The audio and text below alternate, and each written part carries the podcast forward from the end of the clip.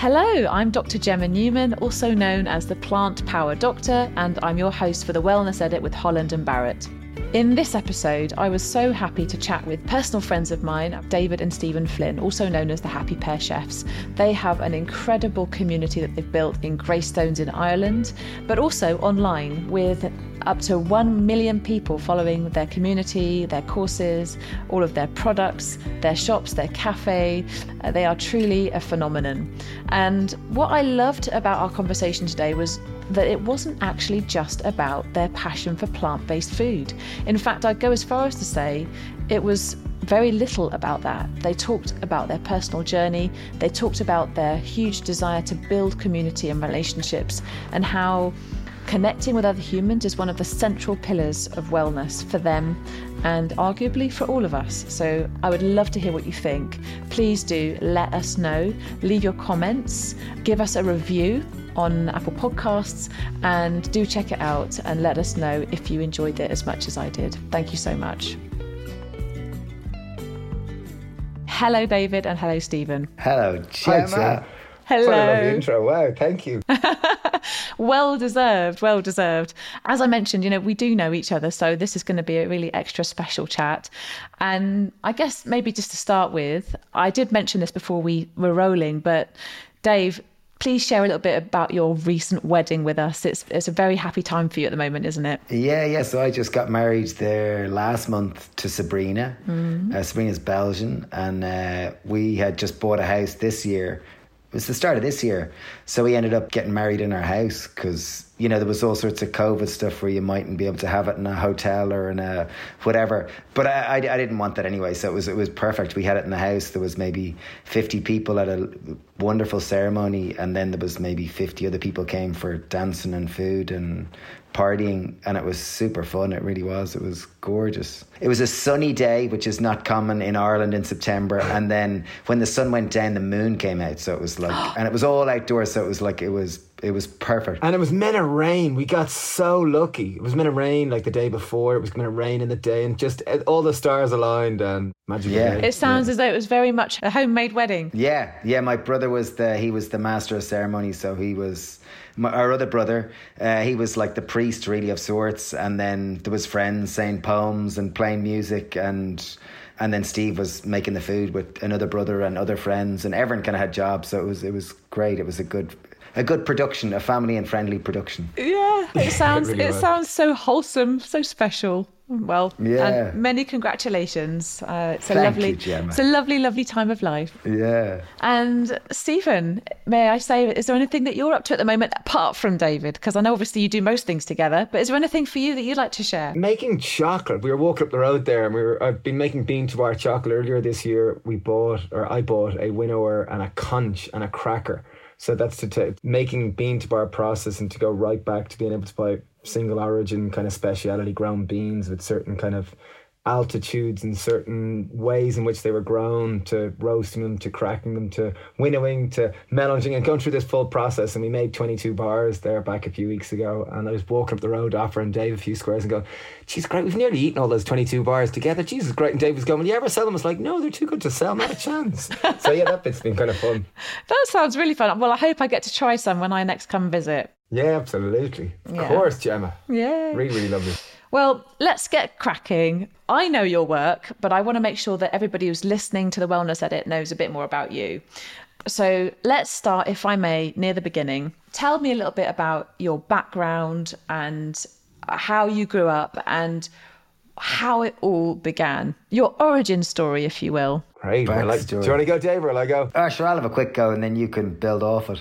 So, yeah, we grew up in, in the same little town which we currently live in, Greystones, and we're two of four boys. And we went to all boys schools, so it was a real pack upbringing we went, you know, four boys, you're hyper competitive. And being identical twins, you're even more competitive. So, you know, by the time we'd finished school, we were playing semi pro rugby. We were playing off nearly scratching golf. We were doing modelling. We played baseball for Ireland. So we were overachievers and all these things. Because playing baseball for Ireland is a serious achievement, isn't it, Dave? Uh, yeah, it's a serious achievement because there's 20 people play baseball in Ireland.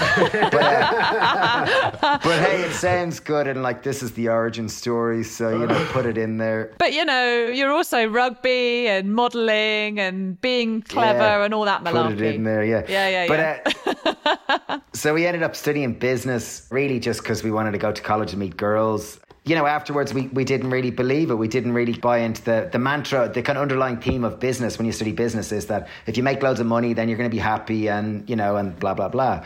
So Uh, like by the time we finished college studying business, it was like I remember both of us kind of felt an emptiness. We felt like there must be more to life. And I remember Steve turning to me one Christmas. It was we just finished college, and he said, "Dave, Dave, I'm going away traveling. I'm going away to Canada. I'm getting a one way ticket. You're not coming with me." That's what he said. And he said, "I'm not coming back till I'm happy." It was like, "Well, okay." Oh, okay, fine. I'm going to South Africa, and you're not coming with me either. um, and I went off to become a golf pro in South Africa. We were 21 at the time, and Steve went off to Canada to go see what life had in store. And we ended up separately kind of spending a couple of years wandering around the world, seeing what we were interested in. And we left as these two quintessential jocks, like meat and two veg and loads of pints of beer and you know, we were that real kind of macho kind of, we, we were products of that culture. And then we came back two years later as these plant based, vegan, yoga doing, no alcohol drinking, meditating men that wanted to start a vegetable shop and start a health food revolution. So Wow. we left as one type of you know one in one box per se and then we came back in a totally different box and I remember our friends and our community thought we'd really lost our way and Did they try to stage an intervention at any point? oh of course but there's two of us and we're, we're we've a lot of energy and we can be you know we'd be a tough act to go up against so we're both pretty headstrong so, how did you both come to the same realization together but not together? I think being twins, you tend to so much of your life is kind of intrinsically linked, hmm.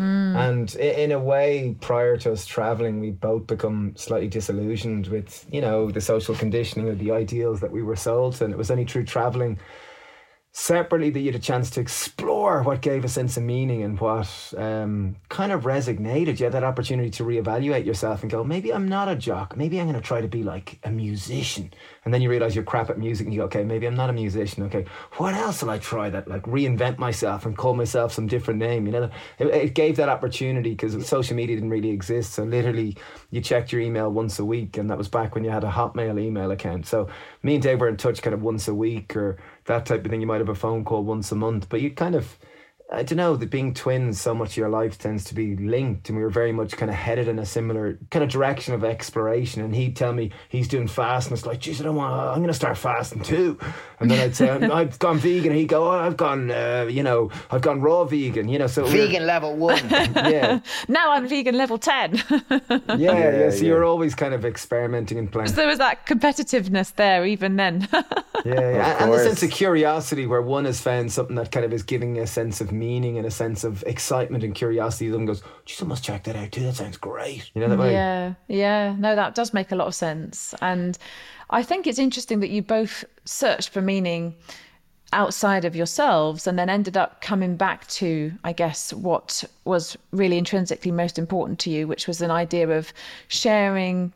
Would you say a compassionate lifestyle, or was it a health thing, or what? What was it that that just made you decide? Okay, I'm going to go plant based. Think it was probably a curiosity. I'd, I'd say it was a curiosity that you're kind of curious of, you know, I don't feel like, I don't know my place in this world and what we eat three times a day, like this must have an impact on my health, my well being, and the planet. And I guess you start on this journey purely on the kind of selfish point of view of kind of realizing, okay, if I eat more broccoli, if I eat more kale, will I be able to run faster? You know, it goes to that basic, simple thing. Will I have more energy? Will I feel better? And then I guess when you start going further down that road, you start realizing that what we put in our plates on a daily basis dictates the world we want to live in. You know, I think, and I guess that realization happened over time where you realize that politics starts in your plate. And if you, you know, the foods that make you healthy are the foods that typically are healthy for the planet as well. So, you know, as you started to realize those things, it became apparent that, oh my God, like this is, this is so important. Like, how can we share this with more people? Because so many of us are spending, we're living, we're the product of current culture, the pop culture, which is all you're looking outside of yourself for money or fame or whatever it might be, whereas the expense of our health and our connection and the planet and all these various things. So mm. we kind of wanted to start a movement in a different direction, really. Yeah. We wanted to try to use business as a vehicle for social change. So it was very much started on these social entrepreneurial ideology that to use business to kind of try to create a happier, healthier world that builds community. Um, and I remember I, kind of recently. Did you ever watch that movie Patch Adams? Yeah, I like that. You know, with Robin Williams. Yeah, yeah. Like probably six months prior to starting the shop, I was in his Gesundheit Institute in South Carolina with a school called School for Designing a Society. Uh, and it was a whole bunch of dreamers and artists and all sorts of, you know, people like me trying to find their place in the world, questioning what is society and how do we have a positive influence. And I remember it was from that, I kind of true. I'd done a degree and a master's in business, and David did a degree in business and finance. And we kind of very much thrown out this kind of capitalist ideology that money makes you happy, and kind of really wanted to try to see how it could try to use the medium of business to try to create a positive kind of sense of impact in the community. Yeah. And business was the vehicle. Yeah. Yeah. So that's that's that's where we started. Well, that's great because obviously you both ended up going to study business thinking well that's just the path that i have to take to success. And actually using those skills in a much more meaningful way that actually brought you a lot more satisfaction than you could have imagined. Absolutely. Yeah i can't say i really used those skills too much. Initially you know you kind of i'd very much thrown them out. It was very much we weren't necessarily measuring you know the traditional kpis or key performance indicators for a business. You'd look at what's your profit what's your turnover what's your gross profit what's your margin what's your staff to labor waste or what's your labor to revenue ratio or things like this if you were actually looking at it professionally. Whereas me and Dave were measuring it like, what's the vibe, man? Yeah. no, it wasn't that bad. What's the vibe? But it was, but it, it was definitely measured on a different means of how we could influence. Like it was about how many people's lives we could impact and change, uh, which, which is impossible to measure. But it was really, it was, you know, it's been, that's what it started with. And that's where it kind of still is really. Yeah, yeah. Well, I think you must have used some of your business acumen to be able to maintain a very successful business throughout lockdown, throughout the potential for people not doing so well. You've been able to expand, you've been able to keep creating, you've been able to have loads of new products and innovations and courses, which is amazing. I, I probably wouldn't attribute any of that to studying business because we're not theoretical people. We tend to be very practical, hands on people and learn by doing. So, yeah. us going to business was like, no, we learned to pass exams because that's all you had to do. Like, but learning how to run a business, no, it's only when you put your own money in it and your own skin is in the game that then you learn really quickly. Mm. But like learning from a book about how to whatever raise capital or what a shareholder like it's just not relevant. That's why i think in our experience. in, but that's absolutely in our experience because we are we don't learn in that kind of way. We're more hands-on. Physical. I know you're you're very hands-on, and I see that in your YouTube videos and your cooking and the way that you talk and all the things that you do. It's like an experiential thing. You, you experience it, you feel it, you do it, and it's the same with the lifestyle stuff. You talked about building community, and that's what I think has been so powerful about social media for you guys is that you have really shared that sense of community that you have built in your own hometown, that authenticity, and you're able to share it with thousands, hundreds of thousands of people. So you know that's that's pretty cool as well. Yeah, Social media yeah. has been a fun medium. I think when we started the business, there was such a a greater sense of purpose to it that even if like we started in 2004 when social media wasn't or didn't exist so you know you tried to kind of talk to anyone who come into the shop oh vegetables are good yeah yeah you should try to eat them or oh if you cook your squash this way it's really nice and oh my god have you tried like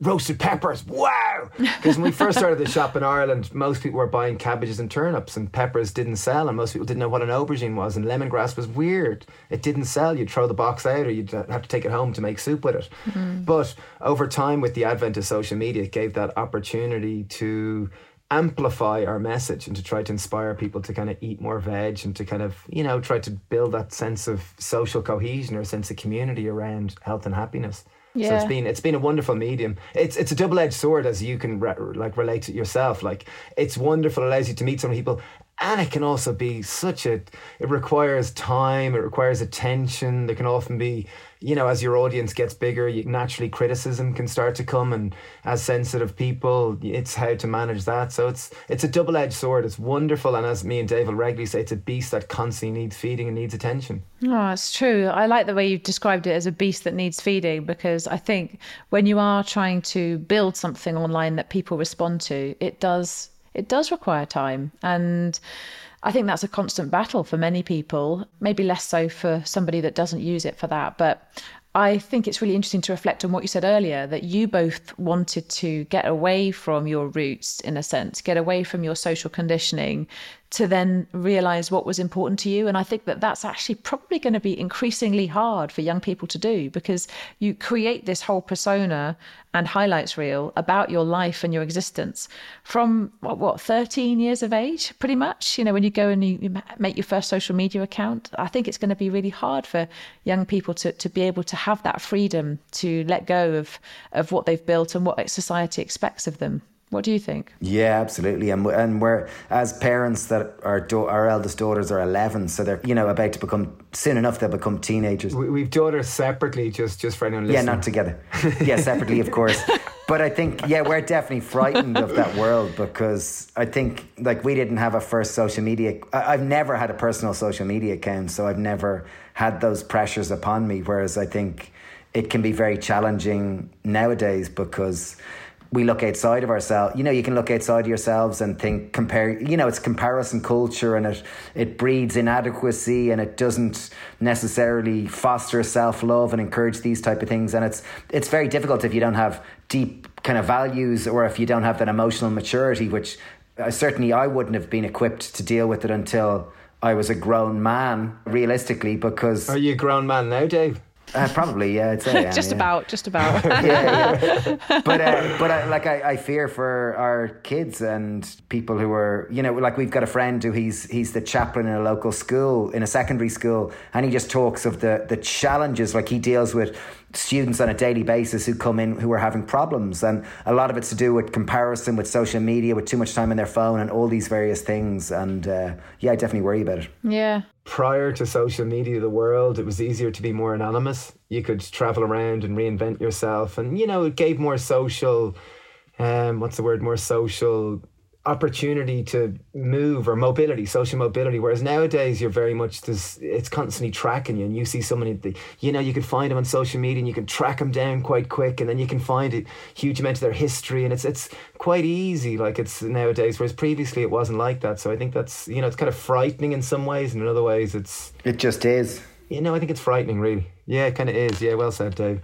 It is the reality, and it's like how we can you know, life is changing and it's changed massively, and how we can, you know, not lose ourselves to it and Yeah. still stay true to decent values and whatnot. And that's the challenge. It is the challenge. Brave new world.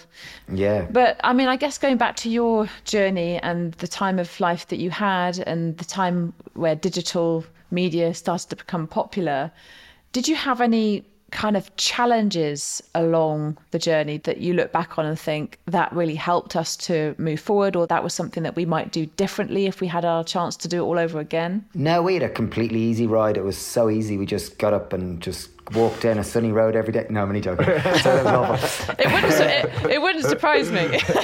Yeah, no, no. Like I guess over 17 years, it sounds like we've done loads and accomplished loads and whatever. People can put all sorts of different words to describe it.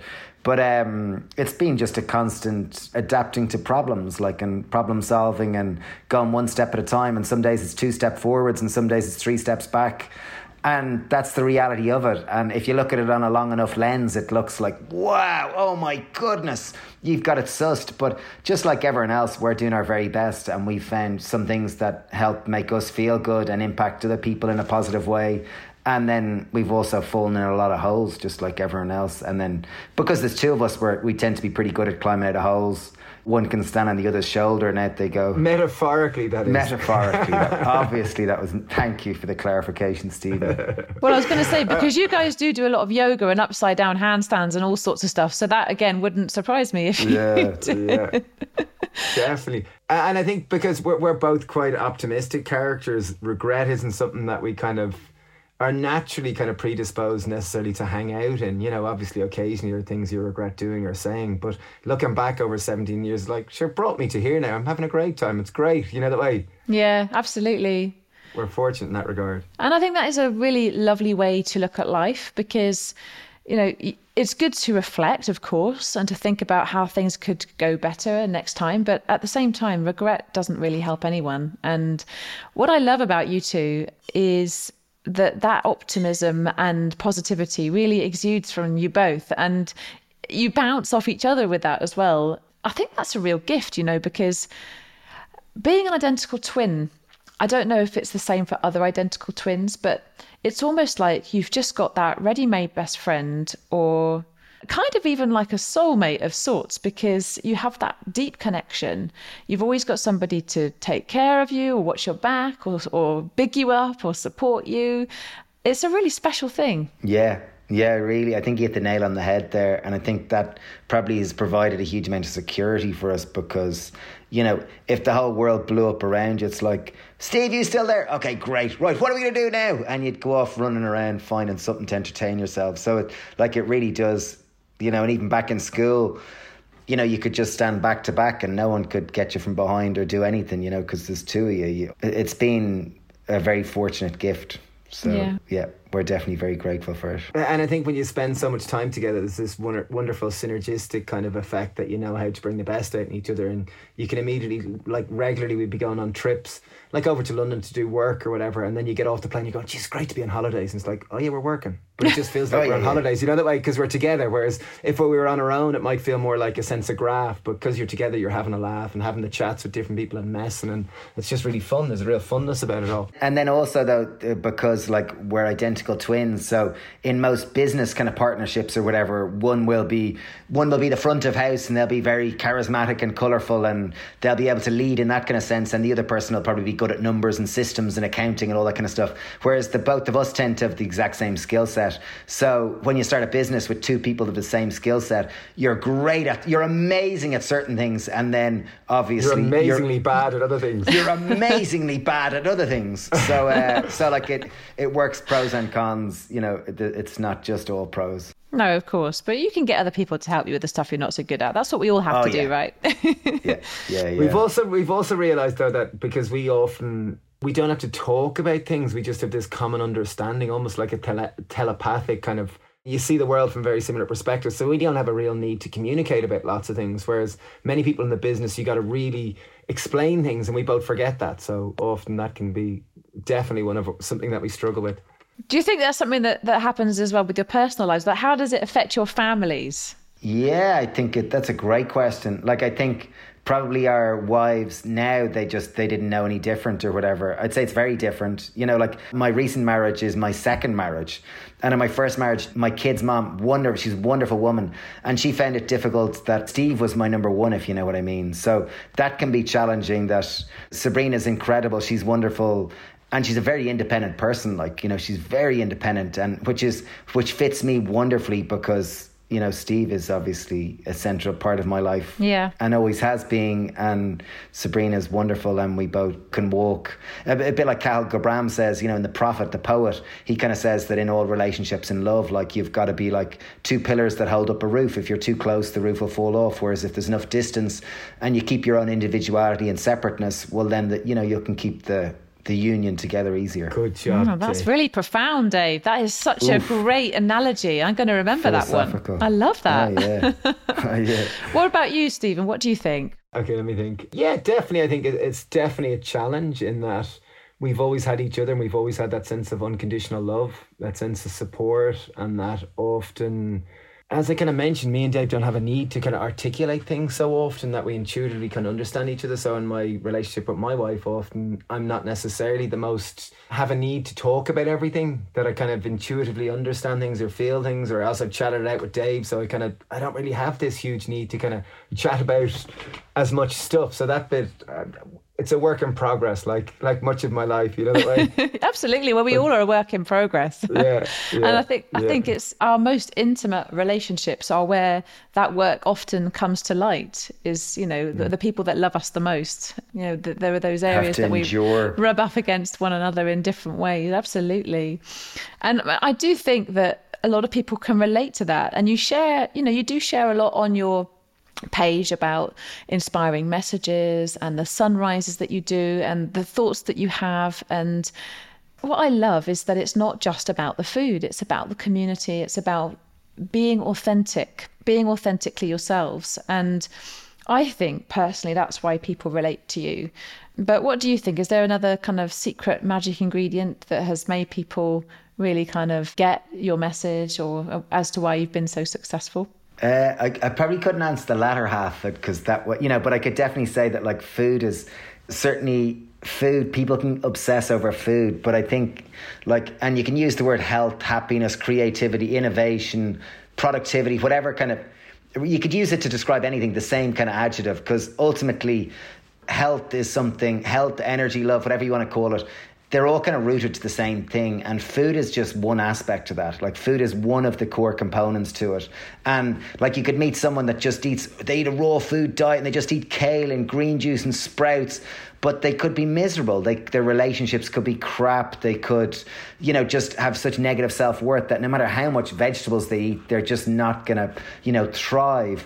Whereas you meet other people, Stephen will often use the analogy, he'll go, well, like we all know someone that's lived to the age of 90, they never ate a vegetable in their life. They drank whiskey and smoked cigarettes, but they laughed a lot. They had so much joy. They had so much. They had so much meaning to their lives that they prospered and grew. And like you'll often, Stephen will often say as well. He says, "Well, I think two of the greatest superfoods, which people don't necessarily consider superfoods, are joy and laughter." And like I think food is one super super important thing. And really, like as like your food is a huge part of your message as well. But it's it can be a gateway into realizing that there's so much more to being a healthy, happy human. And 100%. It's, it's, one of the core ingredients. I don't even know what all the ingredients are, but it's it's one of them. One of the core ingredients of that little magic recipe. I, I completely agree. You know, obviously, when I'm on social media. My moniker is Plant Power Doctor. But as you guys know, I talk about all sorts of things, not just eating plants. I talk about being kind to yourself, moving your body, sleep, all those pillars of health. And like you say, laughter, actually connecting with other humans, feeling that sense of purpose, all these things, they're really integral and but food is a gateway to that uh, there's no denying it it's often where people start and you know once they start putting different things on their plate they begin to think oh what else could i change and that, i feel quite good for that what else can i add in here and I think that that's one of the things that I love about you guys. I mean, your recipe books and your YouTube are just phenomenal.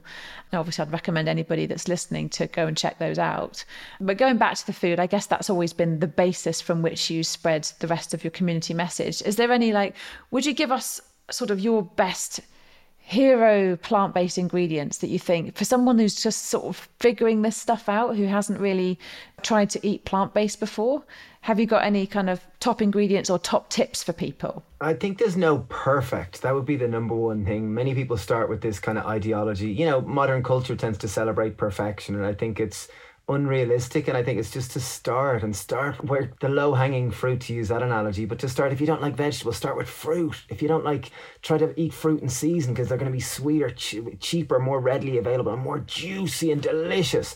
Like right now in ireland pear season and pear you might go ah pears are bland but we pears falling off the tree in our garden and regularly I can kind of walk past and kind of go ah it's just a pear like this there's mangoes over in the shop. I want a mango but when you get a ripe pear and you eat it, you can sit there and eat six pears and they're just juicy. The juice is dripping down your face and you're going, oh my God, I love pears. uh, and I think it's about, in, in terms of, uh, to answer your question more specifically, a perfect ingredient. There is no perfect ingredient. I think just start with something that resonates with you. We're all different. To you might be bananas, might be lovely, lovely to another person. They might go, bananas, I hate them. So whatever floats your boat, but try to eat unprocessed whole plant foods, as many of them as you can. But as I said, there's no perfect. Do your best. And, and I'd even I'd even build on that and I'd just say it's progress over perfection. Like it really is. There is no ideal.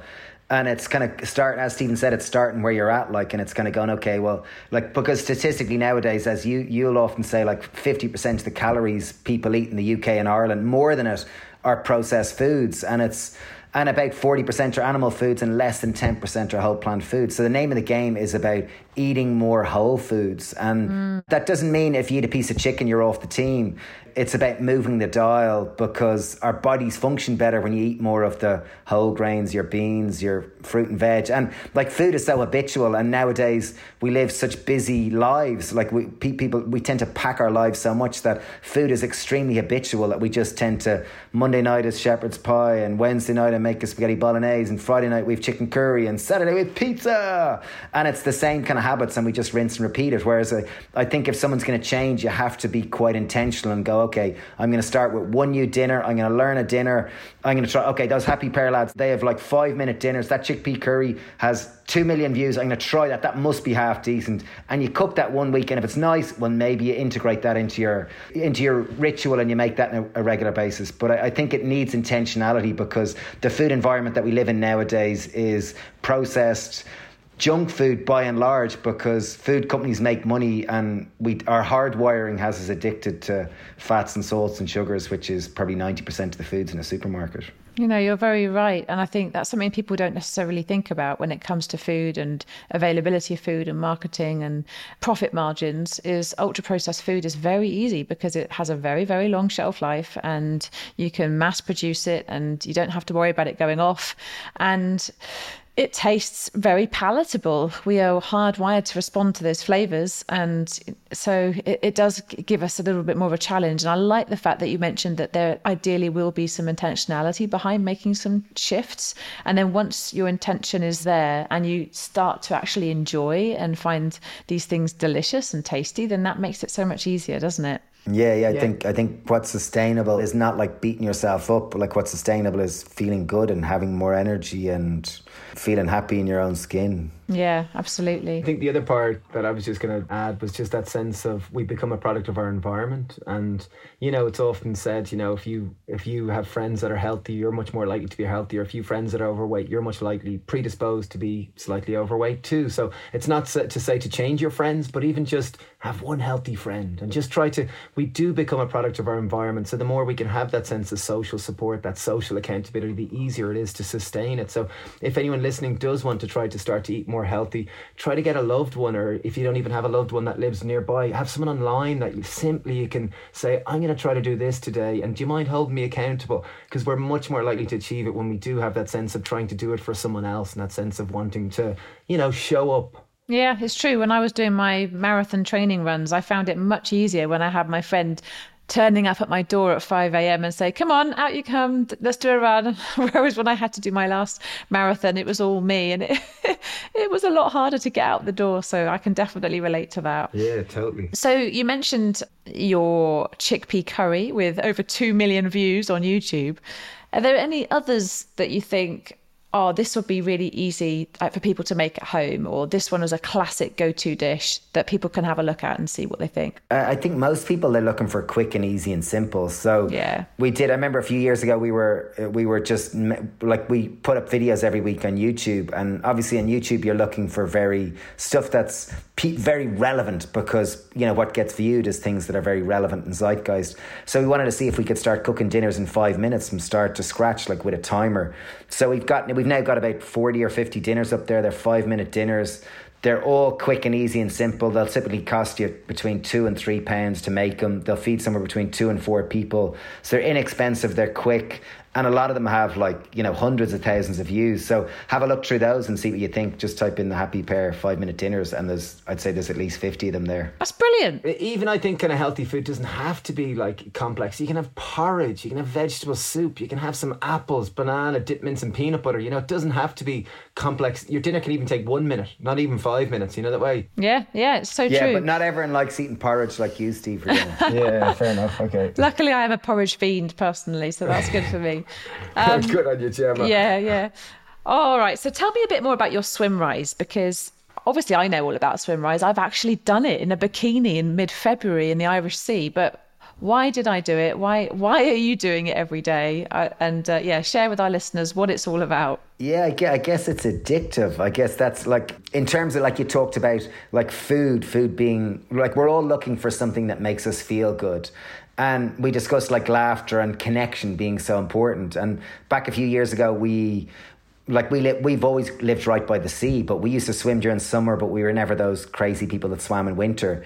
And a number of years ago, it kind of just happened by chance that we were down. We used to take photos. This is probably seven or eight years ago. We used to. We had young kids at the time separately, and we used to be walking the kids to sleep at four a.m. Kind of like you know you'd wake up in the middle of the night. And I remember um, Steve just took a photo one day and put it up on Twitter, and people really liked the idea of a sunrise. and And we used to go down. It used to be a time that me and Steve used to spend together. We used to go walking around by the sea in the morning. And one day we there was we were just taking a photo, and this guy came out of the water, and he he kind of put his foot up in the rock and said, "You're getting in, lads?" And he kind of beat it beat his chest like in a very masculine kind of way. and we're very susceptible to masculine kind of um, challenges, so it was like, "Yeah, of course we are." So it was like September, and it was really cold, and we ended up going for a swim swim. And uh, he, he told us his name was Niall and blah, blah, blah. We chatted away afterwards. And he said, I'll see you same time tomorrow, lads. And I was like, yeah, of course, yeah, great. And uh, so the next day we came along and um, Hugo, another lad who we didn't know at the time, he ended up joining us again. And then the next day we all showed up again. And then Caroline came. And then I think the day after that, Stephen brought tea and and we didn't know if we'd do it for another day or another week or how long it would be and that's probably been more than seven years now and it's gone from just a few of us to where you know anything from 20 people up to a thousand people on the beach swimming at sunrise. And i guess you know everyone's equal when you're in a pair of swimming togs you know and you've got this common enemy being the cold sea.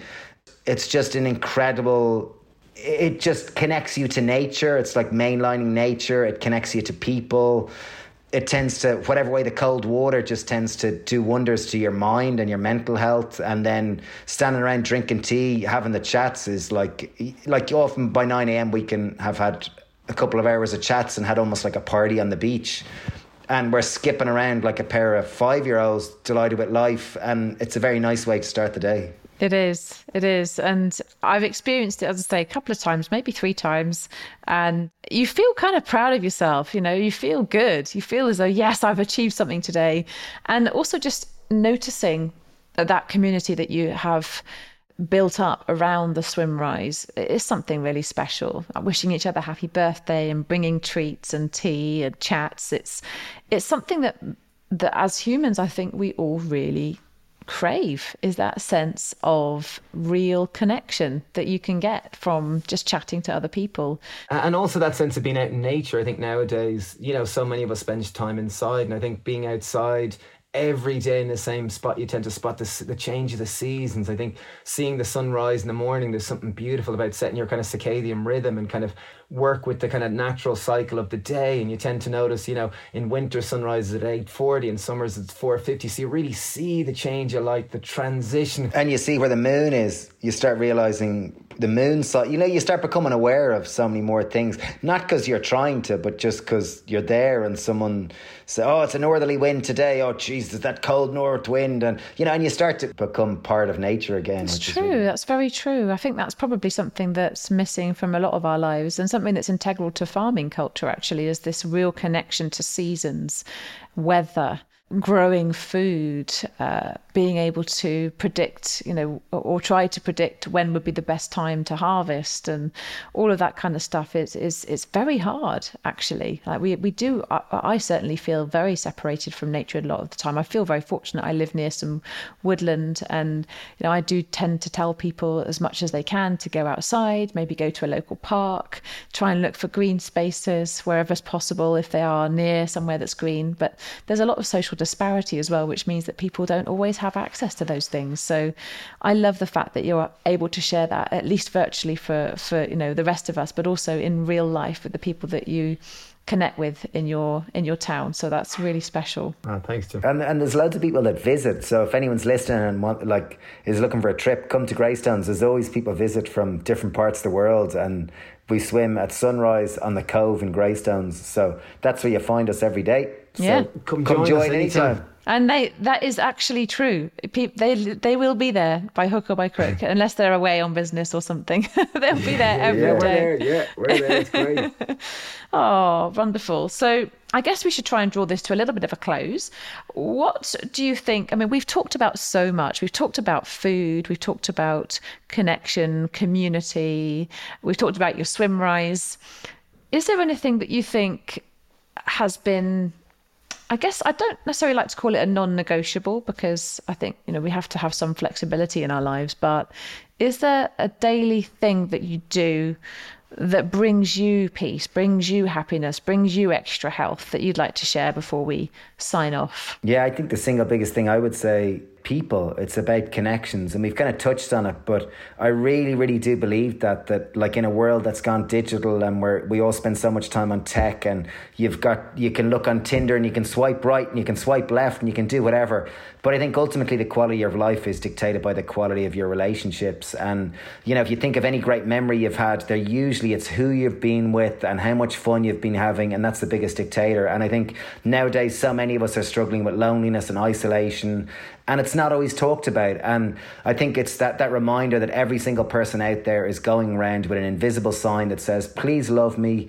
please validate me please make me you know please appreciate me. And every single person is and we all have different strategies. Some of us have nice hair and some of us have nice cars and some of us have fancy jobs but ultimately all of us want to feel loved. We want to feel belonging and we want to feel connection. So it's to really realize that that all relationships start somewhere. And if you, you know, and maybe if you're an introvert, maybe it's just getting a pet, but it's just really prioritizing making time for relationships because nowadays we're we're in such a productive productivity culture, and I think human relationships is so fundamental. Here, here. It's true. It's very true. I think often we feel as though we're not really achieving things when we should be, or you know, if we're if we're just kind of you know, if we've got certain goals and we're not actually necessarily constantly working towards them, then that feels bad. But actually, just spending time with people that you love is is hugely nourishing and working on those relationships because they're not always easy. Oh, that, totally. that, that's part of that human journey as well. And I think part of that is also the sense of loose social connections, which is something that's often not spoken about. It's like, do you say hello to the person that makes your coffee? Do you have the chit chat with the lady down the end of the road about the weather? Do you mm. have those little small interactions that can seem so frivolous?